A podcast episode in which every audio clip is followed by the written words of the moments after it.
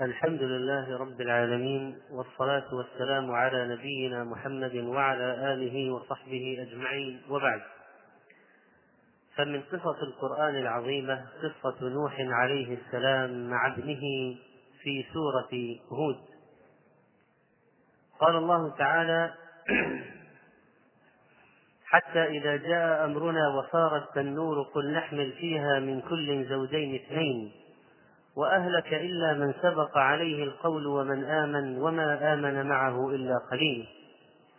وقال اركبوا فيها بسم الله مجريها ومرساها إن ربي لغفور رحيم. وهي تجري بهم في موج كالجبال ونادى نوح ابنه وكان في معزل يا بني اركب معنا ولا تكن مع الكافرين.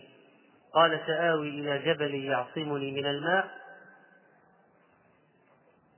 قال لا عاصم اليوم من أمر الله إلا من رحم وحال بينهما الموج فكان من المغرقين. وقيل يا أرض ابلعي ماءك ويا سماء أقلعي وغيض الماء وقضي الأمر واستوت على الجودي. وقيل بعدا للقوم الظالمين. ونادى نوح ابنه وكان في معزل. ونادى نوح ربه فقال رب إن ابني من أهلي وإن وعدك الحق وأنت أحكم الحاكمين. قال يا نوح إنه ليس من أهلك إنه عمل غير صالح. فلا تسألني ما ليس لي به ما ليس فلا تسألني ما ليس لك به علم. إني أعظك أن تكون من الجاهلين. قال رب إني أعوذ بك أن أسألك ما ليس لي به علم وإلا تغفر لي وترحمني أكن من الخاسرين. هذه الآيات من قصة نوح عليه السلام ذلك النبي العظيم. الذي كانت دعوته بعد آدم عليه السلام كان بين آدم ونوح عشرة قرون كلهم على الإسلام. حتى زين الشيطان لقوم نوح عبادة الأوثان فصوروا الصور لصالحيهم على هيئة الأصنام فعبدوهم من دون الله. كانت دعوته إلى التوحيد. يا قوم إني نذير مبين إني لكم نذير مبين أن اعبدوا الله واتقوه وأطيعون. يعرض التوحيد وتوقير الله. ما لكم لا ترجون لله وقارا. يوضح حال نفسه. إذ قال لهم أخوهم نوح ألا تتقون؟ إني لكم رسول أمين. وأنه لا يسألهم أجرا. فما سألتكم من أجر إن أجري إلا على الله. فقد كانت دعوته دائما ليلا ونهارا. وكانت دعوته سرا وجهارا. ثم إني أعلنت لهم وأسررت لهم إسرارا. كما قال رب إني دعوت قومي ليلا ونهارا. لقد كانت حقيقة دعوته أنه ينصح قومه ويقول لهم ولا ينفعكم نصحي إن أردت أن أنصح لكم إن كان الله يريد أن يغويكم هو ربكم وإليه ترجعون. لقد كان موقف لقد كان الموقف موقف قومه منه ما ذكره الله سبحانه وتعالى من إعراضهم. جعلوا أصابعهم في آذانهم. واستغشوا ثيابهم وأصروا واستكبروا استكبارا وقالوا لا تذرن آلهتكم ولا تذرن ودا ولا سواعا ولا يغوث ويعوق ونسرا وعابوا الذين اتبعوه. فقال الملأ الذين كفروا من قومه ما نراك إلا بشرا مثلنا وما نراك اتبعك إلا الذين هم أراذلنا بادي الرأي بدون تحقيق ولا تدقيق قالوا عن نوح إنه ضال. قال الملأ من قوله إنا لنراك في ضلال مبين. اتهموه بالجنون وقالوا مجنون والزجر. قالوا إنه يبحث عن جاه ومنصب. فقال الملأ الذين كفروا من قومه ما هذا إلا بشر مثلكم يريد أن يتفضل عليكم. خالف آباءهم. فقالوا ولو شاء الله لأنزل ملائكة ما سمعنا بهذا في آبائنا الأولين. وهكذا سئموا منه ومن دعوته. وقالوا يا نوح لقد جاد قد جادلتنا فأكثرت جدالنا. لقد ابتلي نوح في أقرب الناس إليه بزوجته الضالة. ضرب الله مثلا للذين كفروا امرأة نوح. وابنه الكافر. ونادى نوح ابنه وكان في معزل يا بني اركب معنا ولا تكن مع الكافرين. لقد لبث فيهم ألف سنة. وفي النهاية أمر بأن يصنع السفينة. بوحي من الله. ودعا على الكفار فأهلك الله أهل الأرض من أجل دعوته عليه السلام. رب لا تذر على الأرض من الكافرين ديارا فأرسل الله الطوفان على أهل الأرض فهلكوا جميعا. وأيضا فإنهم كانوا يسخرون منه وهو يصنع السفينة. فيقول إن تسخروا منا فإنا نسخر منكم كما تسخرون. فيجيبهم بالقوة. ولما ركب السفينة وآذن الله بهلاك أهل الأرض إلا هؤلاء الذين كانوا معه جاء أمر الله وصار التنور. قل نحمل فيها من كل زوجين اثنين. وهكذا فإن هذه البهائم والحيوانات كانت على سفينة نوح بالإضافة إلى نوح عليه السلام ومن معه من المؤمنين وأهل نوح عليه السلام من بناته وأبنائه المسلمين. وما آمن معه إلا قليل. لقد كانت حصيلة تلك التسعمائة وخمسين سنة من الدعوة. نفر قليل جدا. قيل أربعة عشر شخصا وعلى أكثر التقديرات ثمانين شخصا والباقي مصرون على الكفر العظيم. ولما صار التنور وأنزل الله السماء بالماء المنهمر وفجر الأرض عيونا حتى التنانير وهي محل النار صارت تنبع منها المياه. حتى أفران النار تحولت إلى ينابيع للمياه. والتقى ماء السماء مع ماء الأرض فقال الله تعالى فالتقى الماء على أمر قد قدر.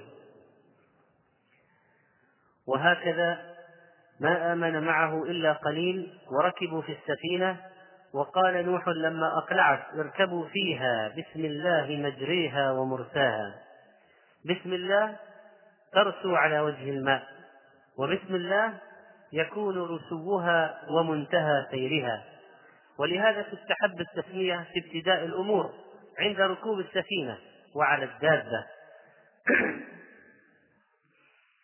وقال إن ربي لغفور رحيم مناسب عند ذكر ركوب المؤمنين في هذه السفينة وهي تجري بهم في موج كالجبال. هذا الماء الذي طبق وجه الأرض حتى ساوى رؤوس الجبال. وهذه السفينة على وجه الماء سائرة بإذن الله وتحت حراسته وعنايته سبحانه وتعالى. إنا لما طغى الماء حملناكم في الجارية. هذه السفينة التي تجري لنجعلها لكم تذكرة وتعيها أذن واعية. لقد أدرك ناس من لقد أدرك ناس من البشر بعد نوح عليه السلام هذه السفينة وجعلها الله تذكرة.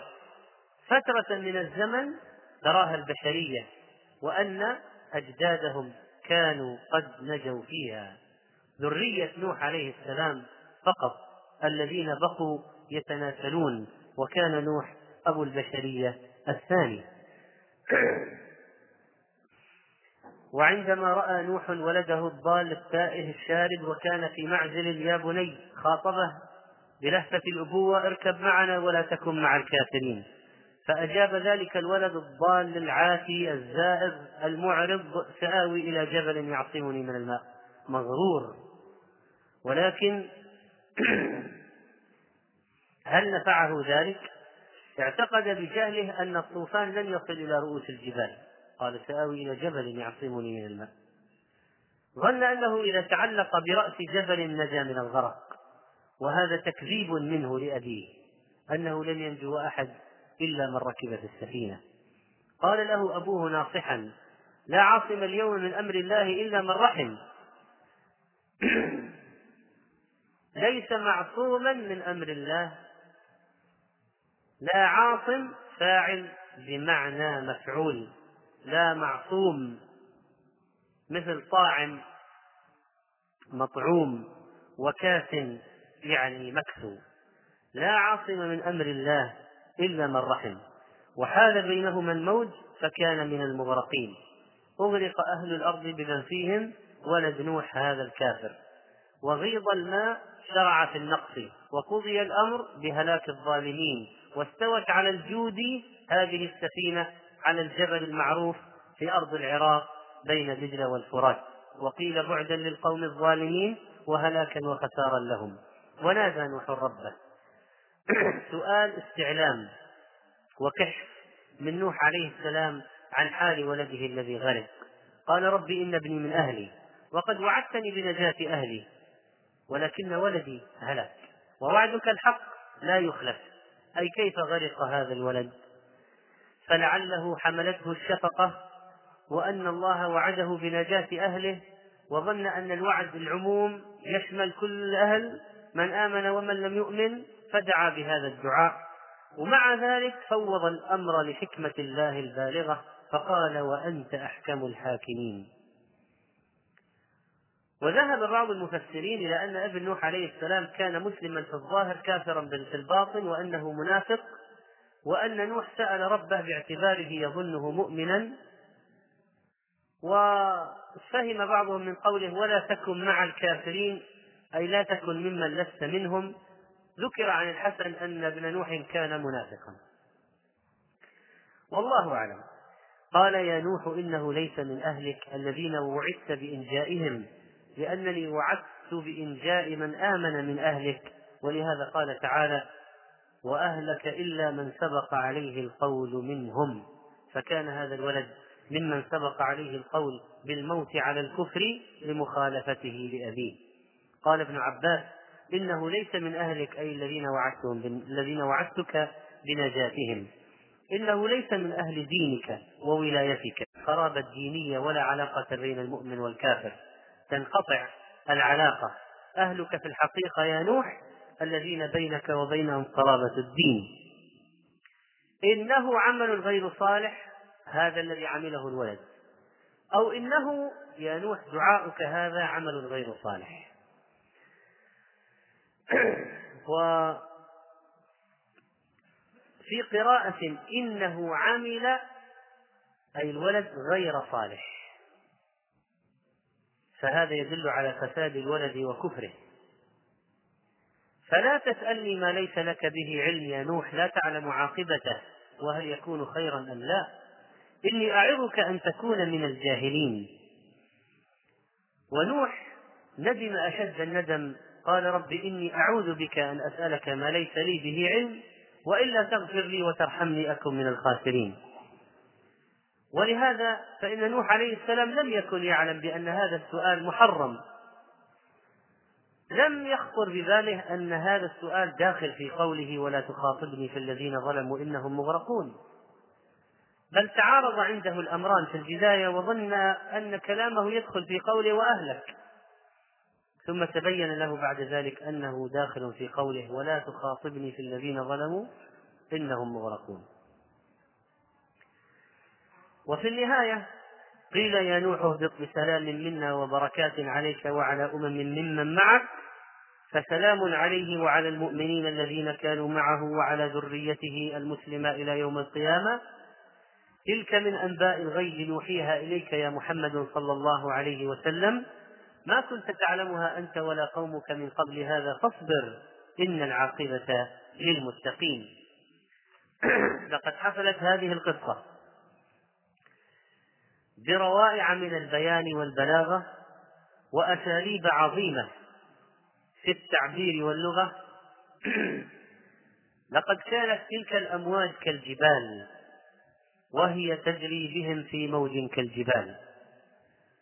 وصورت لنا استيقاظ الأبوة الملهوفة وهي تهتف بالولد الشارد. يا بني اركب معنا ولا تكن مع الكافرين. ينهاه أن يكون مع الرفقة السيئة فإنه سيهلك معهم. ويصور لنا القرآن الكريم اغترار الشاب الظالم الكافر بفتوته وقوته. هذا الغرور الجرثومة التي تأتي بالحادث المفاجئ الذي يقضي على أحلام الشباب. قال سآوي إلى جبل يعصمني من الماء. غرور والعياذ بالله. والأبوة المدركة لحقيقة الأمر ترسل النداء الأخير. إلى ذلك الولد العاق.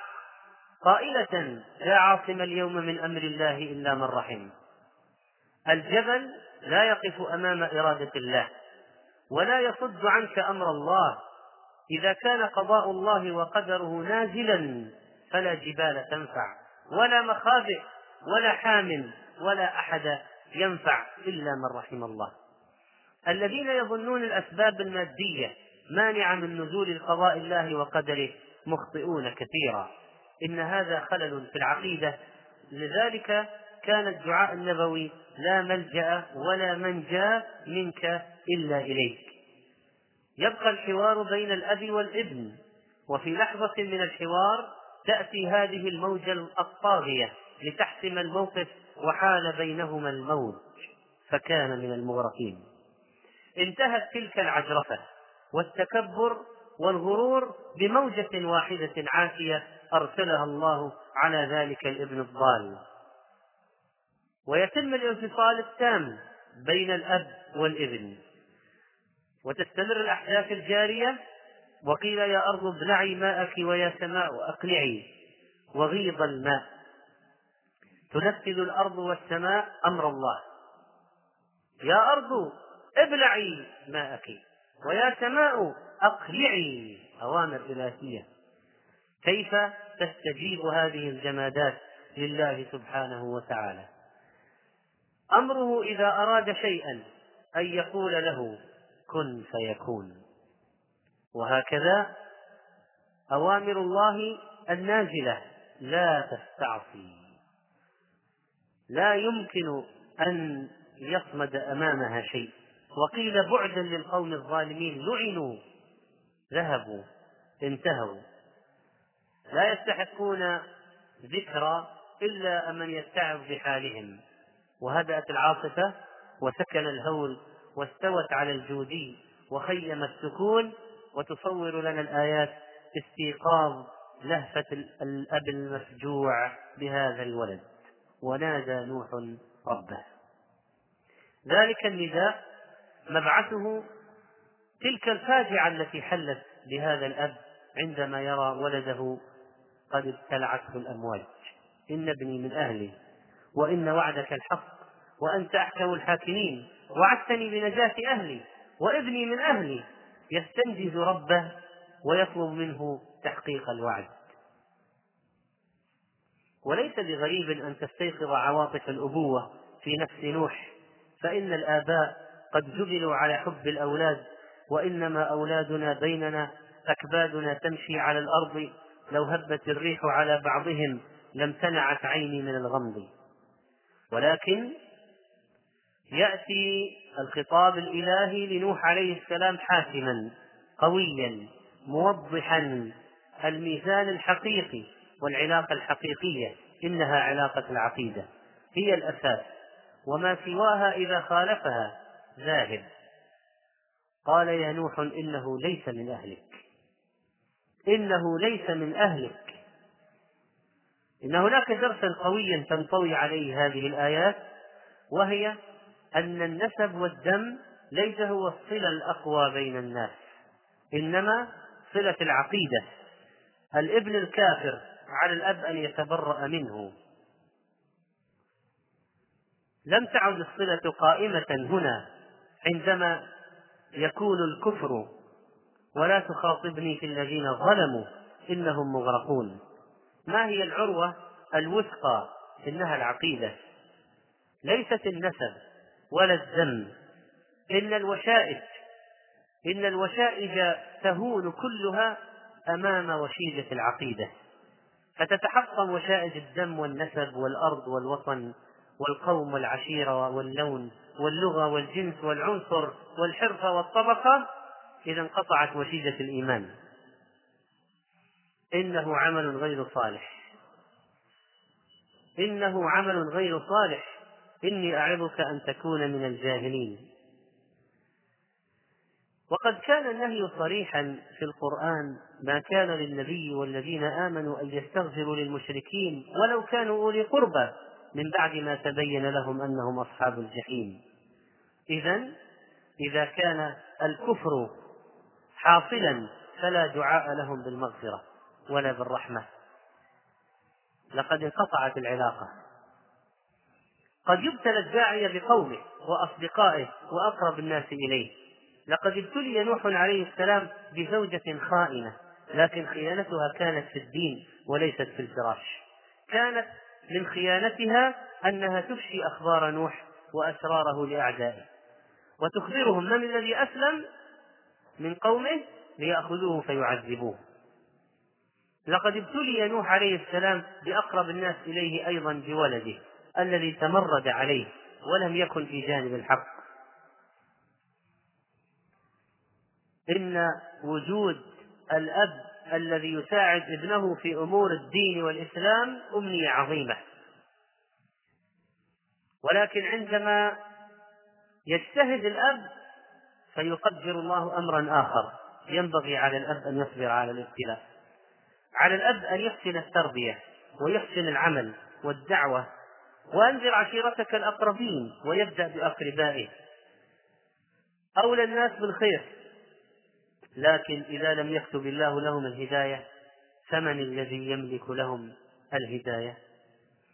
إن هذه القصة توضح لنا بأن الإنسان قد يبتلى بزوجة كافرة أو عاصية لكن عليه أن يستمر في دعوتها.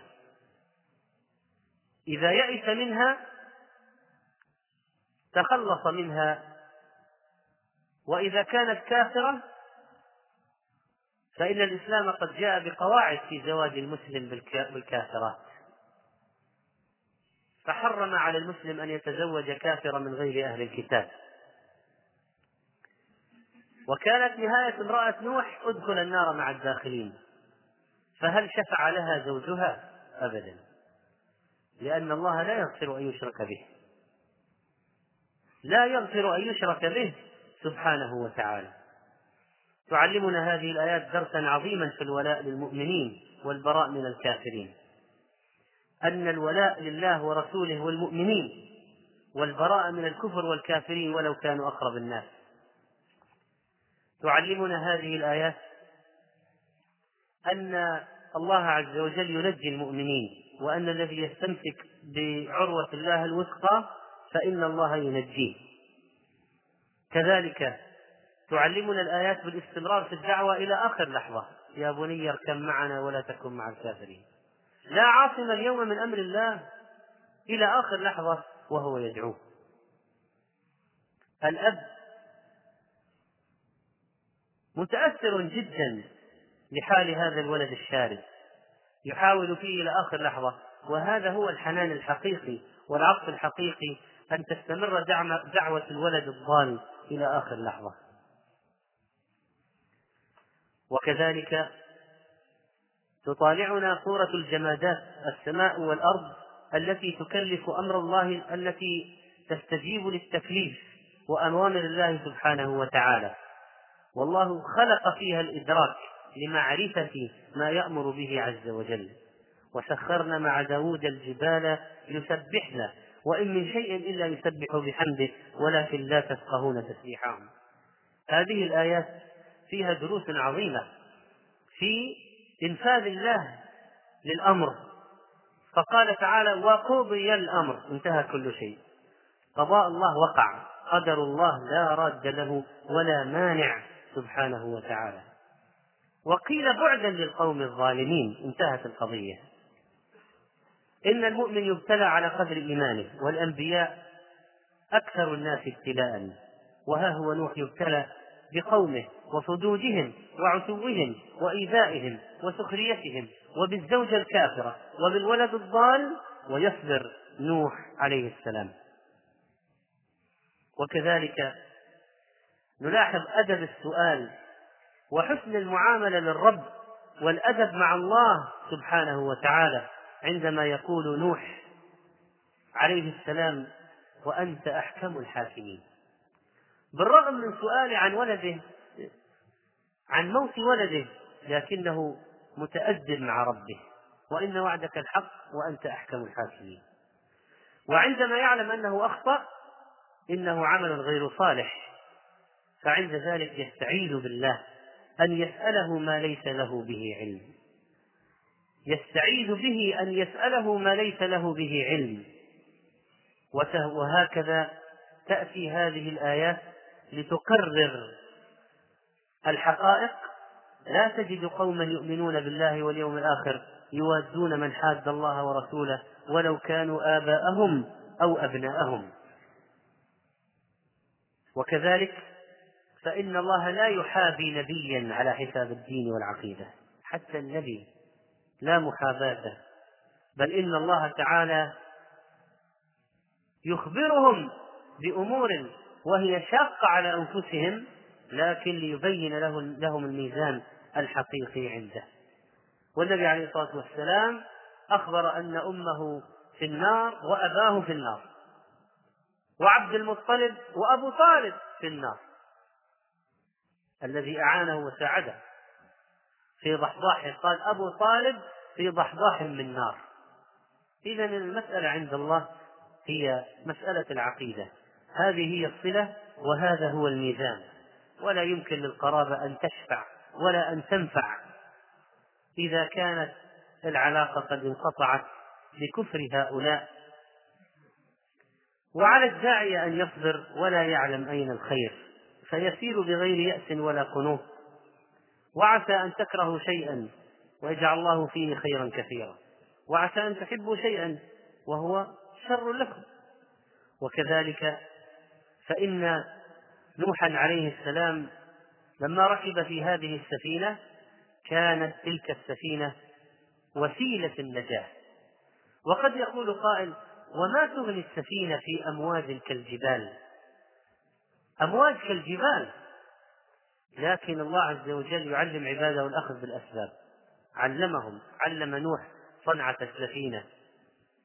فصنعتها وكانت أيدي المؤمنين وكانت تلك أول سفينة تعرفها البشرية. وجعلها الله تذكرة وعبرة لمن يأتي بعد ذلك من الأجيال حملنا ذريتهم في الفلك المشحون وامتن الله على البشرية أنه حمل أباهم الذي جاءوا من نسله وهو نوح عليه السلام وجعلنا ذريته هم الباقين. إن هذه السفينة تذكرنا بما قال الإمام مالك وغيره السنة كسفينة نوح. من ركبها نجا ومن تخلف عنها غرق. فينبغي علينا أن نلزم سفينة الدين وأن نركب سفينة السنة في هذه الأمواج المتلاطمة من البدع والكفر التي يعج بها العالم. إن سفينة السنة وسفينة الدين والإسلام هي التي تنجينا بإذن الله تعالى من أمواج الكفر والطغيان. إن البقاء مع الرفقة الصالحة المؤمنة من أسباب النجاة. ولذلك فإن نوحا ومن معه من المؤمنين كانوا رفقة. وكان تفضل الله على البشرية بحفظ البهائم والحيوانات لهم حتى إذا فني من على الأرض يكون تكون هذه البهائم والحيوانات منها يحصل التناسل أيضا لصالح هؤلاء البشر. نسأل الله سبحانه وتعالى أن يجعل رباط العقيدة هو الذي يجمعنا وأن نكون من المتآخين في دينه ونصرة شريعته إنه سميع مجيب.